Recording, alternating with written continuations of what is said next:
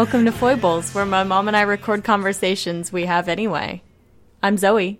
I'm Zoe's mom. Oh, yeah, that's right. I have a name. It's Frida.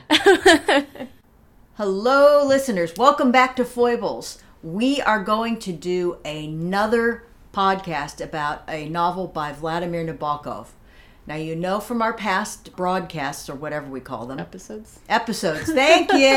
Oh, that's the word you're looking for. episodes. We did Pale Fire, which we both loved, is one of the greatest books ever written. And the one we're doing today, Pinin, well, we say it Pinin, Yeah. but I guess actually we should correct ourselves. It's Pinin. But I don't really want to say it that way. I know Pinin sounds like a panini, Yeah. you know, like a Italian sandwich. So uh, we're going to say it Pinin, but we are well aware that the Russian pronunciation is Pinin. Yes, and so this is another book. Vladimir Nabokov takes two places on my list of 10 best books ever written. And it seems like Lolita is not even on the top 10. No, it isn't. And that is his most famous book. Uh, so basically, on our last podcast, if you haven't listened to it, you really should. It's a really good one. And we do talk a lot about Vladimir Nabokov's biography, who he was, and so forth. So we're not going to do that this time. We're not going to repeat that whole thing again. So if you want that, go back to that podcast. So just to ground you a little bit, Nabokov was a child born before the Russian Revolution. He was raised in privilege. When the revolution hit, his family had to leave the country. He didn't have a lot of money anymore, where, even though he'd been raised in a very wealthy situation. Uh, he was a writer. He spoke many languages French, English, Russian, perhaps some others. He eventually, over time, moved through Europe and migrated into the United States where he became a professor. And this is where we get into the things that are very specific to this book that he used. And that is that he taught at Cornell and Wellesley colleges. And what did he teach? Literature. Duh. That's what he did for a living while he was writing. And ultimately, when Lolita hit big time, he was able to be, become rich and he quit teaching. By the way, before we get any further into the podcast, just FYI, we put up a new wind chime out on our porch and the wind is blowing, so I think you can hear it in the recording, but it's very light and we like this noise. So I hope that you enjoy the ambiance of the wind chime in our future podcasts. It will give you just a real sense of being here with us. Okay, let's get into the book. I'll give you a little history, but first I just wanted to say my, my experience with it is I've read it only twice, and the first time I read it many decades ago, decades ago, I don't even know, 30 years ago, say.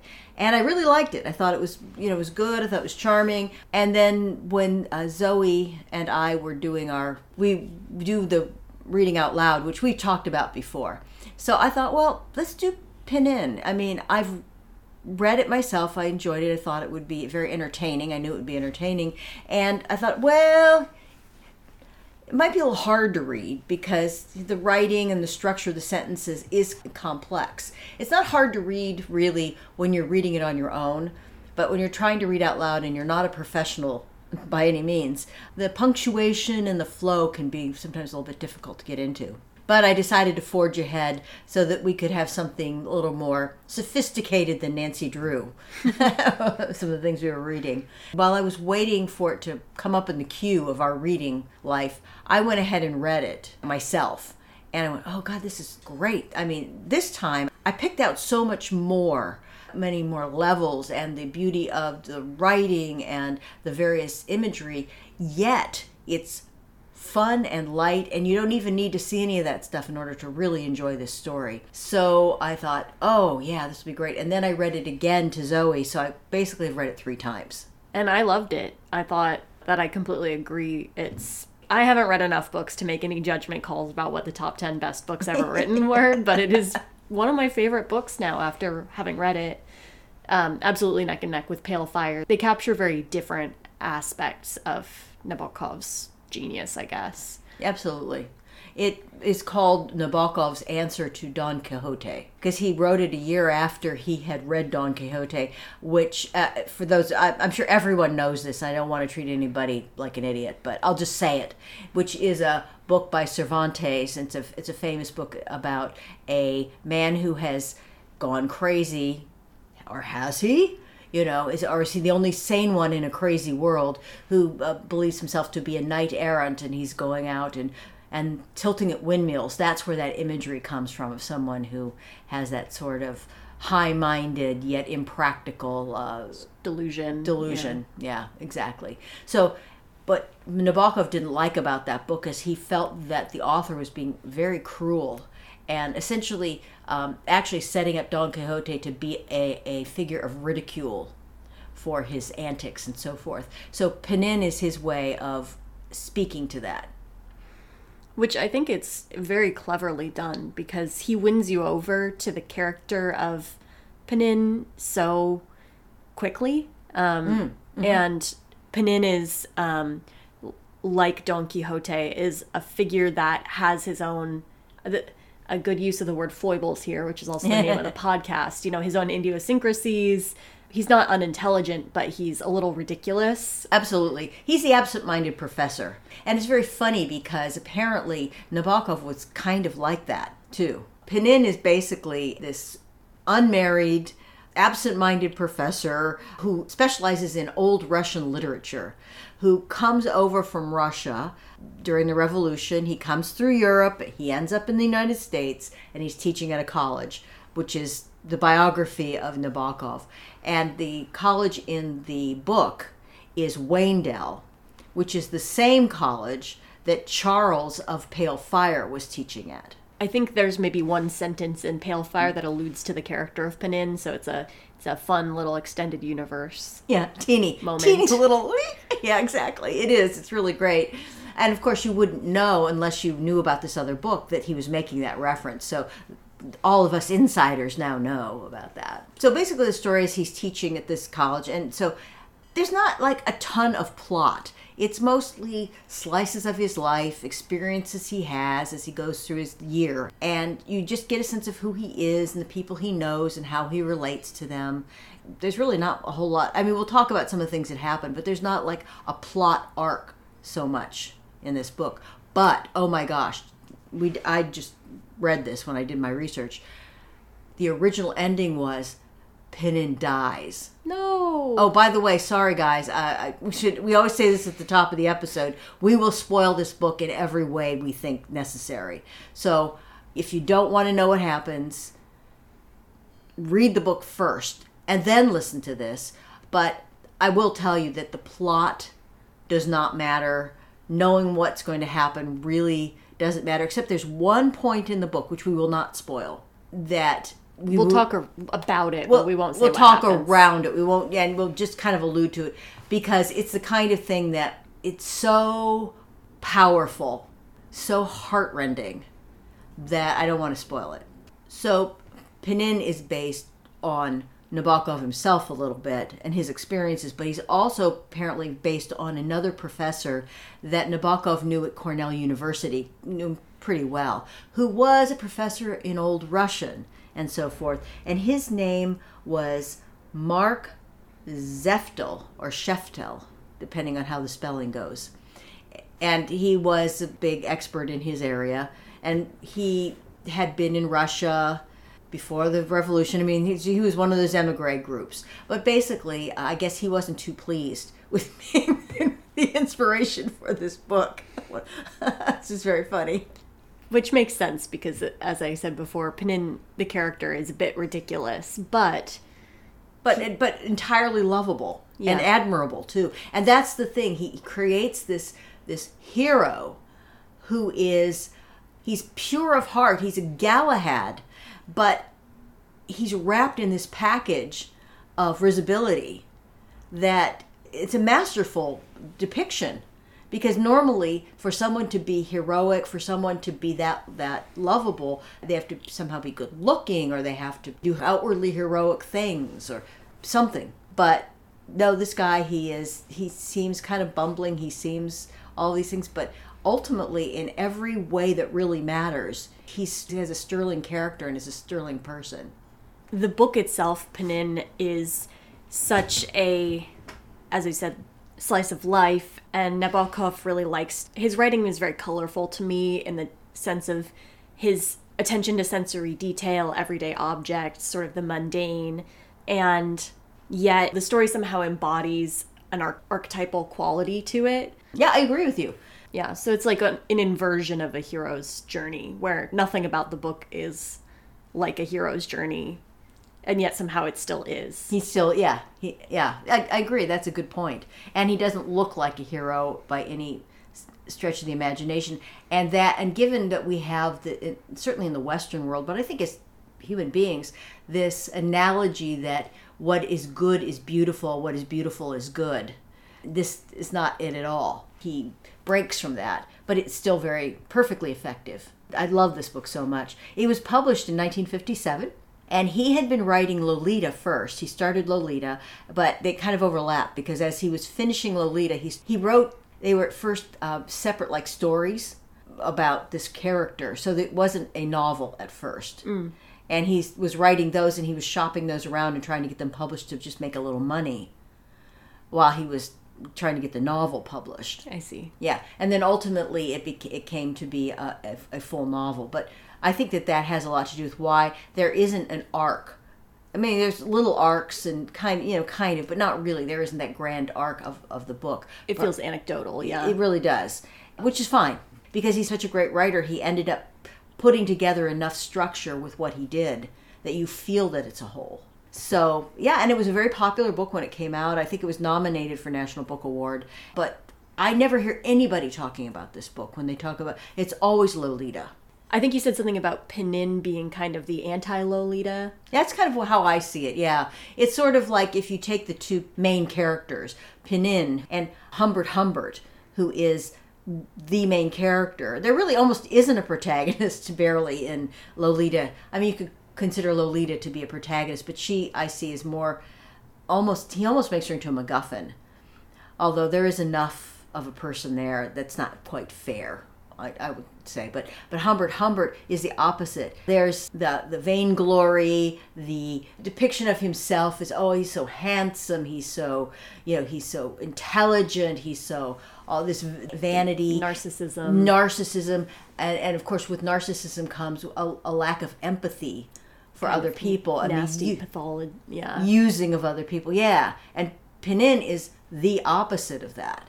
He's caring and sympathetic and uh, Simple and and he doesn't really honest. that's basically the book we can get more into the plot such as it is and maybe read you a few passages so the book opens with Pinin on a train going to cremona i guess is the name of the fictional town to deliver an address uh, a lecture i should say to the women's club i don't know if they're specifically a book club at the time there was a fashion for women to get together and have intellectual societies where they would bring in speakers to deliver lectures on various things in the arts or sciences and so forth. So it was a way to have continuing education for women. then Zoe is going to read us an introduction to our main character. Well, I don't know. I'm trying to decide because I kind of like the way you re- read it to me. Like I, Oh. you were self conscious about stumbling over sentences, but I really like your reading voice, and Okay, sure. I also like your rendition of Penin's uh, Russian accent. Oh my god. Okay. I think it's very endearing. I'll try. I'll try. Here we go. Chapter 1. An elderly passenger sitting on the north window side of that inexorably moving railway coach next to an empty seat and facing two empty ones was none other than Professor Timothy Pinin. Ideally bald, suntanned, and clean shaven, he began rather impressively with that great brown dome of his, tortoiseshell glasses masking an infantile absence of eyebrows, apish upper lip, thick neck, and strong man torso in a tightish tweed coat. But ended somewhat disappointingly in a pair of spindly legs, now flannelled and crossed, and frail looking, almost feminine feet. I'm going to ellipses a few sentences here, and I'm going to move to the place, second page of the entire novel, where my heart was lost to Pinin. Prior to the 1940s, during the staid European era of his life, he had always worn long underwear, its terminals tucked into the tops of neat silk socks which were clocked, soberly covered, and held up on his cotton clad calves by garters. In those days, to reveal a glimpse of that white underwear by pulling up a trouser leg too high would have seemed to Pinin as decent as showing himself to ladies, minus collar and tie. For even when Madame Roux, the concierge of that squalid apartment house in the 16th arrondissement of Paris, happened to come up for the rent while he was without his faux col, Prim Pinin would cover his front stud with a chaste hand. All this underwent a change in the heady atmosphere of the New World. Nowadays, at 52, he was crazy about sunbathing, wore sport shirts and slacks, and when crossing his legs would carefully, deliberately, brazenly display a tremendous stretch of bare shin. He's not only on the train going to the lecture, but Nabokov masterfully sets up Pinin's difficulty dealing with material objects of the world because unfortunately for Pinin, he has a thesis written by one of his students in one pocket and then he's got his lecture in another pocket and he's constantly trying to figure out where to put the, his lecture to make sure that he has it and should he put it in his overcoat should he put it in his valise should he put it you know and there's always something wrong with each of those places that could go wrong. So he's setting you up because then you know there's going to be a problem with, with with finding the lecture at the right time. So i just wanted to read just a little bit his life was a constant war with insentient objects that fell apart, or attacked him, or refused to function, or viciously got themselves lost as soon as they entered the sphere of his existence. He was inept with his hands to a rare degree, but because he could manufacture in a twinkle a one note mouth organ out of a pea pod, make a flat pebble skip ten times on the surface of a pond, shadowgraph with his knuckles a rabbit, complete with blinking eye, and perform a number of other tame tricks that Russians have up their sleeves. He believed himself endowed with considerable manual and mechanical skill. Electric devices enchanted him. Plastic swept him off his feet. He had a deep admiration for the zipper. But the devoutly plugged in clock would make nonsense of his mornings after a storm in the middle of the night had paralyzed the local power station. The frame of his spectacles would snap in mid bridge, leaving him with two identical pieces, which he would vaguely attempt to unite, in the hope, perhaps, of some organic marvel of restoration coming to the rescue.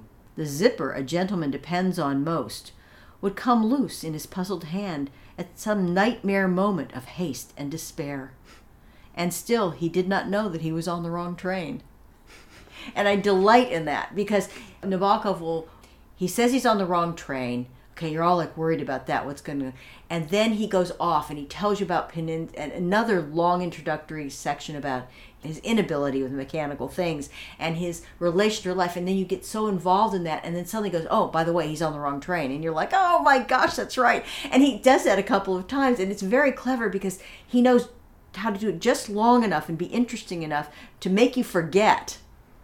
And then he reminds you and he makes you more and more invested in Panin. So as yeah. it, the the tension builds in that very unusual way, where you're like, oh no, like maybe this isn't the most serious problem in the world, but you're just like, oh, I want this to work out for him. Oh, Pinin, and Panin is so sure he's on the right train, and that he made a very time saving choice in doing this. Yeah. Basically, the, the problem with the train is it, he um, had a five year old schedule, and he thought that this express train he was on stopped in Cremona, but it was outdated and it didn't and the, the train was not going to stop in cremona and so the funny thing about Pinin's character is that he's very meticulous. He's very pedantic and kind of rigid and like always going step by step by step, which generally speaking would make someone more competent in like that very staid way or more efficient.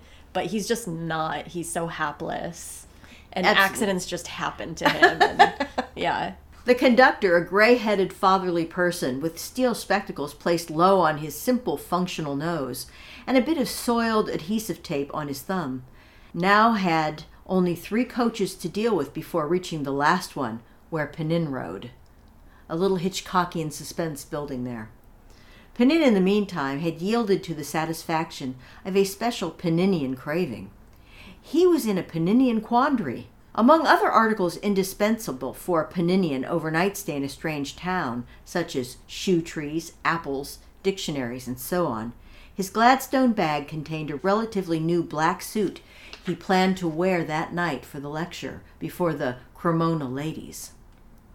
It also contained next Monday's symposium lecture, which he intended to study the next day on his way to Waindell, and a paper by the graduate student Betty Bliss that he had to read for Dr. Hagen, who was her main director of cerebration. cerebration. Thinking. Right. I like that. So therein we have the Paninian Adjective. adjective. so you can use this in your life now. After you read the book, you'll have a very rich sense of what Paninian means. I think you just said that to me today. yes. Yes. Mother, you're having somewhat of a Paninian difficulty with that zipper, are you not? Yeah, I like that too. That phrase, um, "the zipper on which gentlemen depend most," which is, of course, his fly, right? yes. Yeah. Exactly. and so ultimately, of course, the conductor does come through and informs Panin that he is in the wrong train, and Panin is devastated.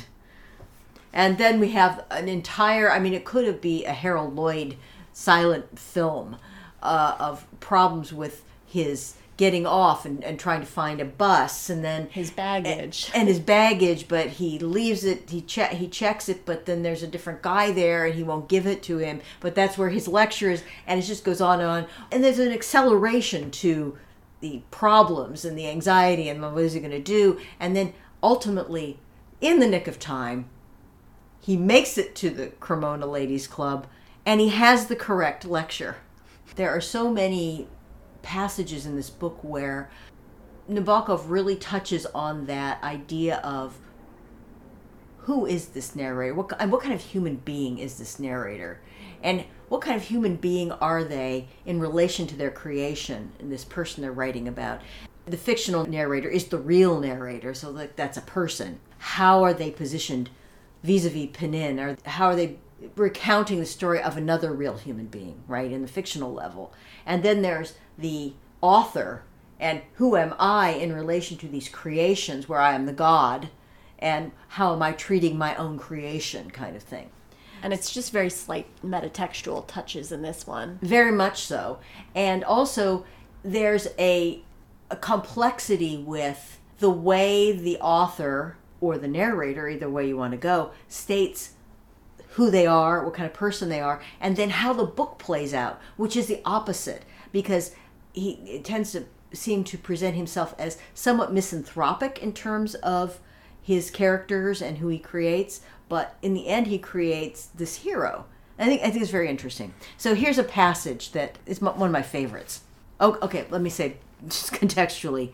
So we're getting into the part where poor Panin is in the midst of this quandary. Is it going to be okay? We don't know what's going to happen. Yeah. What's and so he says, some people, and I am one of them, hate happy ends.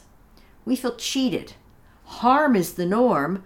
Doom should not jam. The avalanche, stopping in its tracks a few feet above the cowering village, behaves not only unnaturally, but unethically. Had I been reading about this mild old man instead of writing about him, I would have preferred him to discover upon his ar- arrival at Cremona that his lecture was not this Friday, but the next. Actually, however, he not only arrived safely, but was in time for dinner. A fruit cocktail to begin with, mint jelly with an anonymous meat course, chocolate syrup with vanilla ice cream. And soon afterwards, surfeited with sweets, wearing his black suit and juggling three papers, all of which he had stuffed into his coat so as to have the one he wanted among the rest. Thus, thwarting mischance by mathematical necessity, he sat on a chair near the lectern, while at the lectern Judith Clyde, an ageless, ageless blonde in aqua rayon with large flat cheeks stained a beautiful candy pink, and two bright eyes basking in blue lunacy behind a rimless pince nez, presented the speaker. And you just feel like relief. I know, You're so so glad that he made it. Ah, pin in, and then he's just going to be launched into the next thing, yeah, the next problem. Yeah, it is. I think um, when you mentioned Harold Lloyd earlier, that was pretty apt because reading his series of mishaps and it's not a balancing act because he's barely holding up a bunch of plates at once or something. It's like safety last, you know. Yeah. With, with Harold Lloyd, you- you've probably seen this um, very famous picture, even if you've never seen the movie, where he's clinging to one of the hands of this giant clock on a building and trying not to slip off. Yeah, it very much gives you the sense of one of those hectic 1920s silent comedies. And really, once you you know you really look at this, it's actually quite complex the way he's worked things in there because there's a period where right before Penin gets to the club, there's the whole train and there's a bus and there's a truck and he's trying to do and then all of a sudden he makes it to town and he stumbles into a park and he feels like he's having a heart attack and then he goes into this recursive flashback to when he was a child and was very very ill.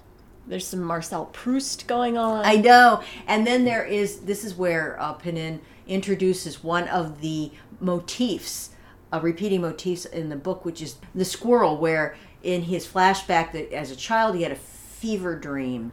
There's a screen in his room, and on it there's this little squirrel holding this object that he's not sure what it actually is that the squirrel's holding. And he has a whole reverie about it's so important to figure out what squirrel is holding. And so he starts that out. And then later when he wakes up from this seizure that he has he looks over and there's a squirrel in the park. And so these little squirrels just appear. And every time i'm surprised. Oh the squirrel! I forgot about the squirrel it's just really delightful a little delightful mo- uh, motif. And as we go through what happens is um, we meet his colleagues. So he does the cremona and he goes back to school. We meet the colleagues and he moves into a new room. And he always has a problem with he's been there eight years and he's moved like 10 times because he always has sonic problems with these places he's living in. They're too loud They're too- or drafty Yes. or and they have a whole big thing about that. And uh, it's just there's so much detail in all the characters and every person seems like a real person. So ultimately he has a meeting with his first wife well his only wife his divorced wife.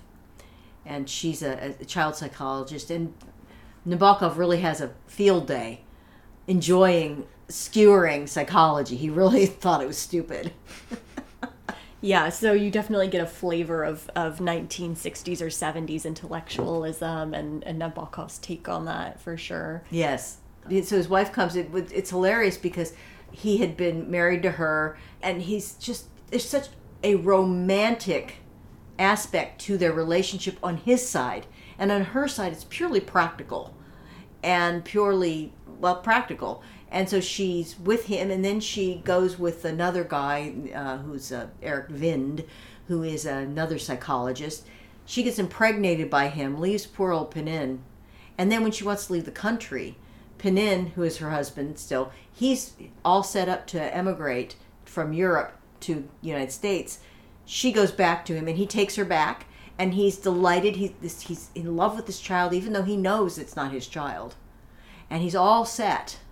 And he takes her to America with him. And since she gets off the boat, Eric Vind walks up and he says, Thanks a lot. Oh, no, he comes up to him on the boat. Right. And he says, Oh, yeah, thanks a lot. You know, we're getting together and this is the whole plan. And, you know, you're a great guy. And he's trying to be friends with him.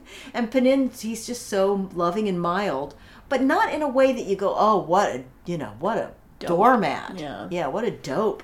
This, because it comes really truly from his heart and what he, how he really feels. And so she goes off with this guy. She has Victor, her son, uh, and then at some point she's starting to break up with Eric. Yeah, they're not going. And, and Eric never really cared for the kid much anyway.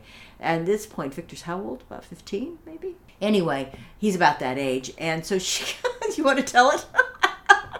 Well, she goes to Penin and she's like, hey, can you just take him for the summer? Yeah, and by the way, he needs some pocket money because I'm sending him to this fancy boarding school now, which I, well, I think he's in high school, and all these other kids are super rich, and so you just live in a rented room. You don't have very many needs. You've got some extra money. Set aside some and send him some pocket money every month. he's like, you never even met this kid, but he's like, okay, fine. And his introduction and relationship with Victor is so tender. It really is. They just recognize each other. They like see each other. Mm-hmm. And most of his relationship with Victor is developed quote unquote off screen. You don't see a whole lot of Victor after they initially meet.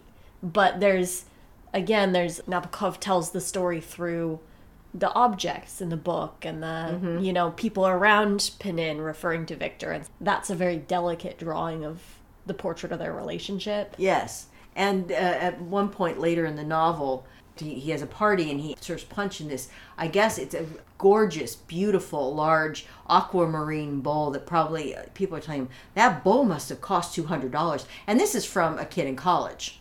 And so Victor must have really, you know, he had to have really saved up his pocket money to give Pnin this. Not only is it beautiful and it, it's also expensive, and all of that goes into say how much I care about you, mm-hmm. how much you mean to me. And he doesn't tell us that. He just shows us the bowl and Pnin's pride in the bowl, and everyone is just awestruck by, wow, this is a very fine piece that this college boy sent you. And it's so it's so touching. You wouldn't think that you could be so moved about a punch bowl. Yeah, it's very moving. Yeah, and then later uh, he begins to have political problems at the university in terms of that uh, Pnin is in a really sort of an offshoot of the German department because they don't have a Russian program there, a separate one. And the professor who brought Pnin in is a Pnin champion, really supports him, really protected him, is leaving for a much better job because there's been some what was his name Bobo Fulton turn Fulton tells. Something like that. This other professor came in and was kind of ousting him out and and kind of taking over. He is not a Pnin fan, so Pnin is going to get ousted. So poor Dr. Hagen, he's trying to find another place in the university where Pnin can go, and like the English department says, no, we're not. And there's another place where they do teach Russian. They go, well, the fact that he actually knows Russian, sorry, that's a problem because he's making fun of how oftentimes professors don't even know what they're teaching or they're one le- you're one lesson ahead of your students because they needed somebody to fill the slot and you just got the class which does happen. So he can't find a place for him at the university. The place where he's going says no we, we have a, a full program. He was planning to buy a little house and he was really really happy about that and we were so happy for him. So happy for him that he'd lived in these rooms and he finally was going to get a raise. He believed and, and be brought on with tenure and he was going to have this little small house that he was uh, thinking about buying and everything was going to settle down for Pnin and be, be nice. And then this upheaval and he's basically gets well he doesn't really he says he got fired. He says he got shot. But he really didn't get fired in as much as he could have stayed on but he refused. And when you find out who the person is when you're reading the book you understand why he refused. But it was a moral high ground. It was a principled decision on his part where he's like no i will not work with this person. And again that's where you see the heroics of Pnin because this decision is heroic when you really come down to it. So he finds out all this stuff. He is devastated. He's walking across the campus. It's icy. He almost slips. He comes, he's walking past a water fountain, and a squirrel jumps up on the wa- up on the water fountain and chitters at him and looks at him. And Pnin knows what the squirrel is telling him, and he pushes the lever for the water to go, and the squirrel drinks the water. and he's standing there suffering, but he's not going to keep the squirrel from having his drink. Yeah. And then the squirrel bounds away without any thanks. and there's this little white dog, I guess, who's a stray, who he saw when he was living in his little cozy house and all happy. And he'd give the dog little table scraps and kind of feed him. And so after he finds out, immediately after he finds out about it, He finds out about losing his job. job, like minutes afterwards, he's in his kitchen and they, they've had this, this party and there's all these little scraps left. And he takes them and he puts them in a little bag and he's sort of like, well, there's no reason for the dog to suffer. Aw, Yeah. he's so thoughtful. It's just really impressive to me and a kind of sophistication and delicacy that you don't see very often in writing anymore, but how Nabokov builds this whole story and whole character to the point where when something bad is going to happen to Pnin or when you know he's going to lose his job, you almost can't bear it. Yeah. Like, he's not freaking out, even though he's devastated and Yeah. going through a lot. But it's the reader that like can't handle it. I know. If this happens, I'm going to cry. Yeah. And I'm going to rip this book up and throw it in, in the garbage. Yeah. If this happens, you know, you feel that way. And that's the thing is, now we get to the question. We We're talking about the author getting back to Cervantes and then setting the audience up to laugh at the character. So Nabokov is setting us up to absolutely be enraged with the author. Basically, it's like how authors, through their characters, somehow are they being cruel or kind to the reader? And so I think that that's another little metatextual idea he's kind of playing with. Like, what is he going to do to us?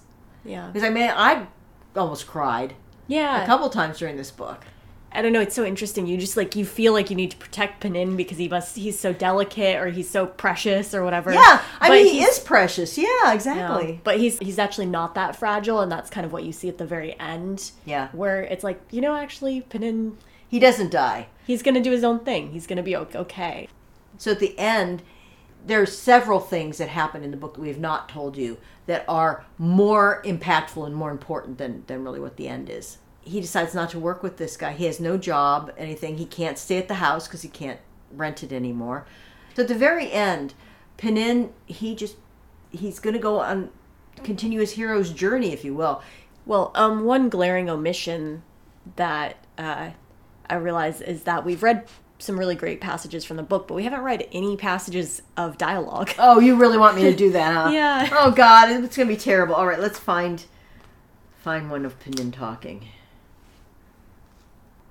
So, um, this is right after Pnin's ex-wife Liza comes to visit him, and when she tells him she's coming, he's all agog. What is she going to say? What does she want? Obviously, he knows she wants something from him, and he goes, maybe she'll tell me right up front what she wants, and then it will be longer that she stays. In other words, you tell me that, then the rest of it is like I can be there, I can We have to spend visit, time together. spend time together. Well, she gets there and she doesn't. So they're talking and they're laughing, and you can just feel again. Nabokov doesn't say this, but you know that Pnin hopes and, and, and is thinking that maybe she's going to come back to him, that maybe they'll be together again. And there's one point in it where she's talking, she's lying on his bed in his room because he's rented a room, and he's sitting in a chair and she's talking to him about something. They're reminiscing. And, and Nabokov says his eyes were like stars yeah. which is everything about what's going on in his heart. And then what basically what she's there to, to do is to ask him to tell to tell him basically to send Victor money and that Victor could come and stay with him. And then she leaves. And he's devastated. Absolutely devastated. So he's got a very good relationship with uh, the people he stays with, and especially the woman. Her name is Joan, but he calls her John, and they think that's hilarious. And uh, John and her husband had gone out of the house, so he and Liza could be alone in the house together. And she comes back. She put her bag and parcels down on the sideboard in the kitchen and asked in the direction of the pantry, What are you looking for, Timothy? He came out of there darkly flushed, wild eyed, and she was shocked to see that his face was a mess of unwiped tears. I searched John for the viscous and sawdust, he said tragically. I'm afraid there is no soda, she answered with her lucid Anglo Saxon restraint, but there is plenty of whiskey in the dining room cabinet. However, I suggest we both have some nice hot tea instead. He made the Russian relinquishing gesture. No, I don't want anything at all, he said, and sat down at the table with an awful sigh. She sat down next to him and opened one of the magazines she had bought. We're going to look at some pictures, Timofey. I do not want, John. You know I do not understand what is advertisement and what is not advertisement. You just relax, Timofey, and I'll do the explaining. Oh, look, I like this one. Oh, this is very clever. We have here a combination of two ideas the desert island and the girl in the puff. Now, look, Timothy, please. He reluctantly put on his reading glasses. This is a desert island with a lone palm, and this is a bit of broken raft, and this is a shipwrecked mariner, and this is the ship's cat he saved, and this here on that rock. Impossible, said Pnin. So small an island, never moreover with palm, cannot exist in such a big sea. Well, it exists here. Impossible isolation, said Pnin. Yes, but really, you're not playing fair, Timothy. You know perfectly well you agree with Lore that the world of the mind is based on a compromise with logic. I have reservations, said Pnin. First of all, logic herself. All right, I'm afraid we are wandering away from our little joke. Now, you look at the picture. So this is the mariner, and this is the pussy. And this is a rather wistful mermaid hanging about. And now look at the puffs right above the sailor and the pussy. Atomic bomb explosion, Pnin said sadly. no, not at all. It is something much funnier. You see, these round puffs are supposed to be the projections of their thoughts. And now at last we are getting to the amusing part. The sailor imagines the mermaid as having a pair of legs, and the cat imagines her as all fish. Lermontov, said Pnin, lifting two fingers. He's expressed everything about mermaids in only two poems. I cannot understand American humor even when I am happy, and I must say.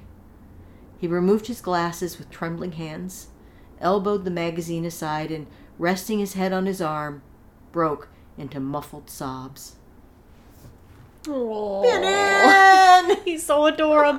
Oh, I just like atomic bomb explosion. no, they're just thought bubbles in a cartoon. oh, I just so hope that we have somehow gotten you interested in this book and and that you'll pick it up and you'll read it. I, I I'll guarantee you'll love it. And the version we have it's only 190 pages. So it's 190 pages that just reads fast and it's just packed with joy. Go said it all. Yeah, go for it, guys. And Pnin is spelled P N I N. Yes. So you can find it used copy online somewhere. Oh yeah, books. cheap. Yeah, yeah, exactly. All right. Take care, everyone. If you want to get in touch with us, shoot us out an email to foiblespodcast at gmail.com. We'd love to hear from you. Thanks for listening. Cheese sandwich.